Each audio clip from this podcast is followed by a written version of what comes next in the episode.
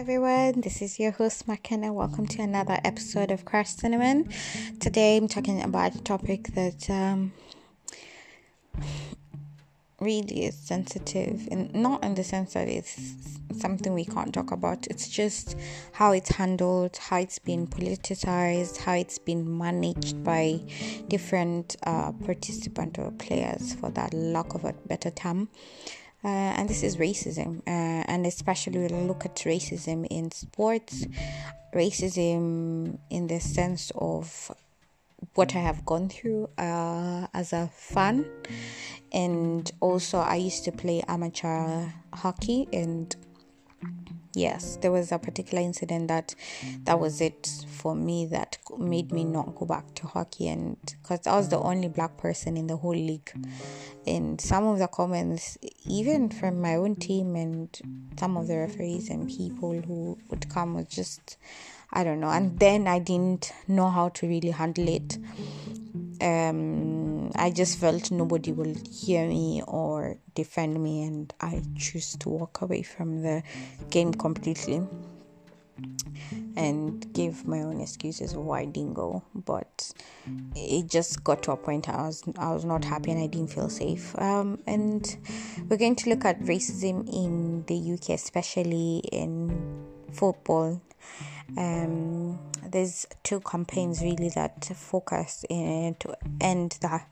rather their campaigns are for ending racism in sports in football and that's kick it out and the respect campaign uh, I, I don't know i have reservations for them because how they go about things really is there real success in what they do? Uh, I'm yet to see it. FA, FA really, hmm. I have my also my my own personal um, comments about that, and sometimes FA has let down a lot of players who've made complaints about uh, racial abuse uh, they faced on the pitch and sometimes how they handle it is not really good. They just make statements. However, I have to also commend them for the times that they do um, stand up and uphold the their decisions especially um, i'm a liverpool fan and one of the issues that stand out for me and it was a very dark time to actually support liverpool because it was the 2011 season and Suarez was playing for us. Uh, was a, a big Uruguayan uh, footballer, still is uh, top of his game, arguably best in the world at that time. And there was a situation when they came, when Manchester United came to play in Liverpool, and when Liverpool and Man United play together, it's always it's always a touch and go situation.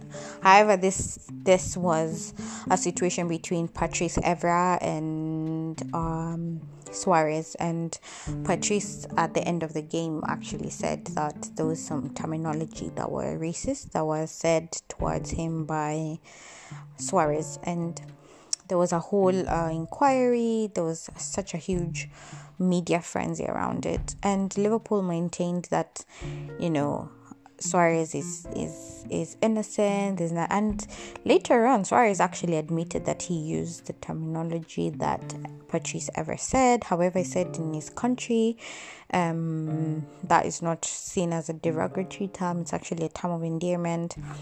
And I remember the FA fined him twenty thousand pounds and gave him an eight game ban. And I remember Liverpool fans were went crazy. They were like, "That's a witch hunt" and all this, and I was like, "Wait, uh, witch hunt? You know, you might think this this is a term of endearment, like Suarez said, but it's wrong." And I think at that point, I was I was really torn as a Liverpool supporter, um, how to feel about the whole situation because, you know, a wrong is a wrong it doesn't matter if it's your team which is doing it it's it's wrong. And sometimes that's why I have reservations about these organizations that have been set up or have come up to kick out racism. Because really the stakehold stakeholders in these organizations like FA and Kick It Out and Respect most of those people make the decisions so on the on the panels are not black. So they don't understand um, what it feels to be called uh, all these racial ag- aggregated terms or monkey noises made at you. They don't know how that feels. They don't know because most of them are white Caucasian males. So, they, how would they know? You know, how would you explain a terminology or being um, discriminated or demeaned or they wouldn't know and yeah and one of the things that made me also stop going to live matches for Liverpool, and I've never shared this with anyone really, um, aside from the fact that, okay, also ticket prices are ridiculous. Um, and yeah, I, I just don't understand why. Anyway, well, that's a story for another day. But one of the things that made me feel so insecure going to football matches was being racially abused by my own uh, Liverpool FC fellow fans. Yeah and the sexual innuendos. They were just it was just crazy. I used to go to matches either alone or with a friend, and it got really dicey. I remember one point um, there's a pub on. Uh, on towards you know LFC. There are a couple of pubs, but there's one in particular that uh, fans could even drink outside, and and this group of men they were in their 40s 50s they were shouting insults uh, snarled at me. And the especially one guy was like oh you know you'd be great for um, and he described this sexual act and he's saying actually black women are known to be great at that.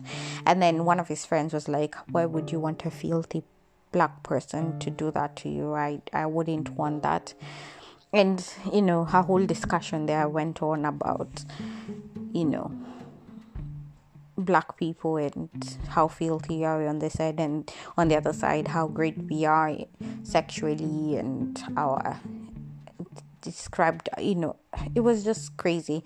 And i just thought to myself run because run as fast as you can because this is not a situation where you win in any way shape or form and another time was um, I went with a friend, and the friend went. It was during uh, the halftime break, and he'd gone to get us some drinks. I remember, and I was left, and I was just scrolling my, through my phone, and some fans were started shouting at me, making monkey noises, and I was thinking mm, maybe it's not me, maybe I don't know why I was even thinking that, and this guy just poured his abuse at me and I was like, wow. I don't need even to feel to be told what you know anything beyond that. I I knew exactly that was meant for me and I just felt so uncomfortable. I didn't even tell my friend, and I was like, um, okay. And the third time, when I was walking home from the match, and I was, this guy's started making insults and monkey noises, and um, it, they made very threatening remarks that were really, really, uh, yeah, scary. Needless to say, I ran. I ran for my life. They were laughing.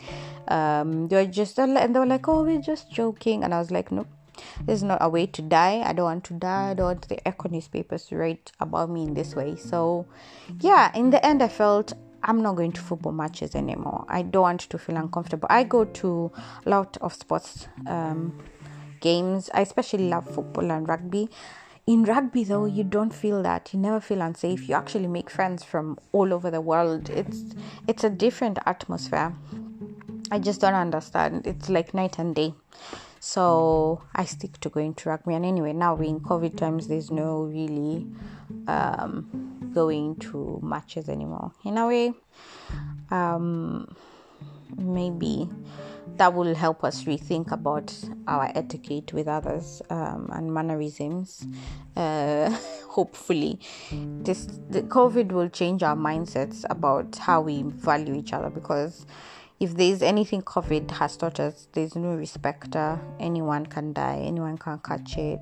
It doesn't, and needless to say, Big China decided to make black people the culprits of this um, disease. Somehow, somehow, black people always get the blame. Anyway, I digress. So it's gotten to a point where I was wondering why is it that we can't seem to shake this beast off? It kind of grows ahead, a nail, a horn. Each time you try and tame it down, it just becomes bigger and bigger.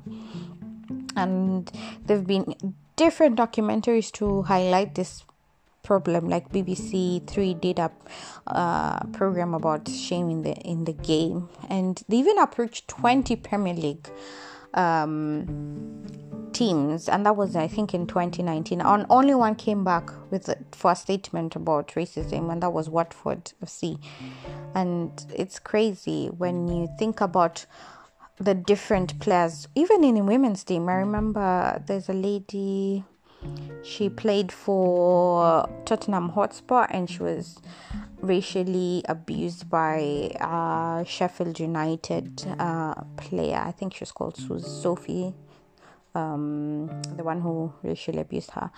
And it was it does women's league as well. So it's it's both ways and and i'm really I, I just hope we can find change. And i think change starts with representation. If we have representation in the stakeholders who make changes in football and sports.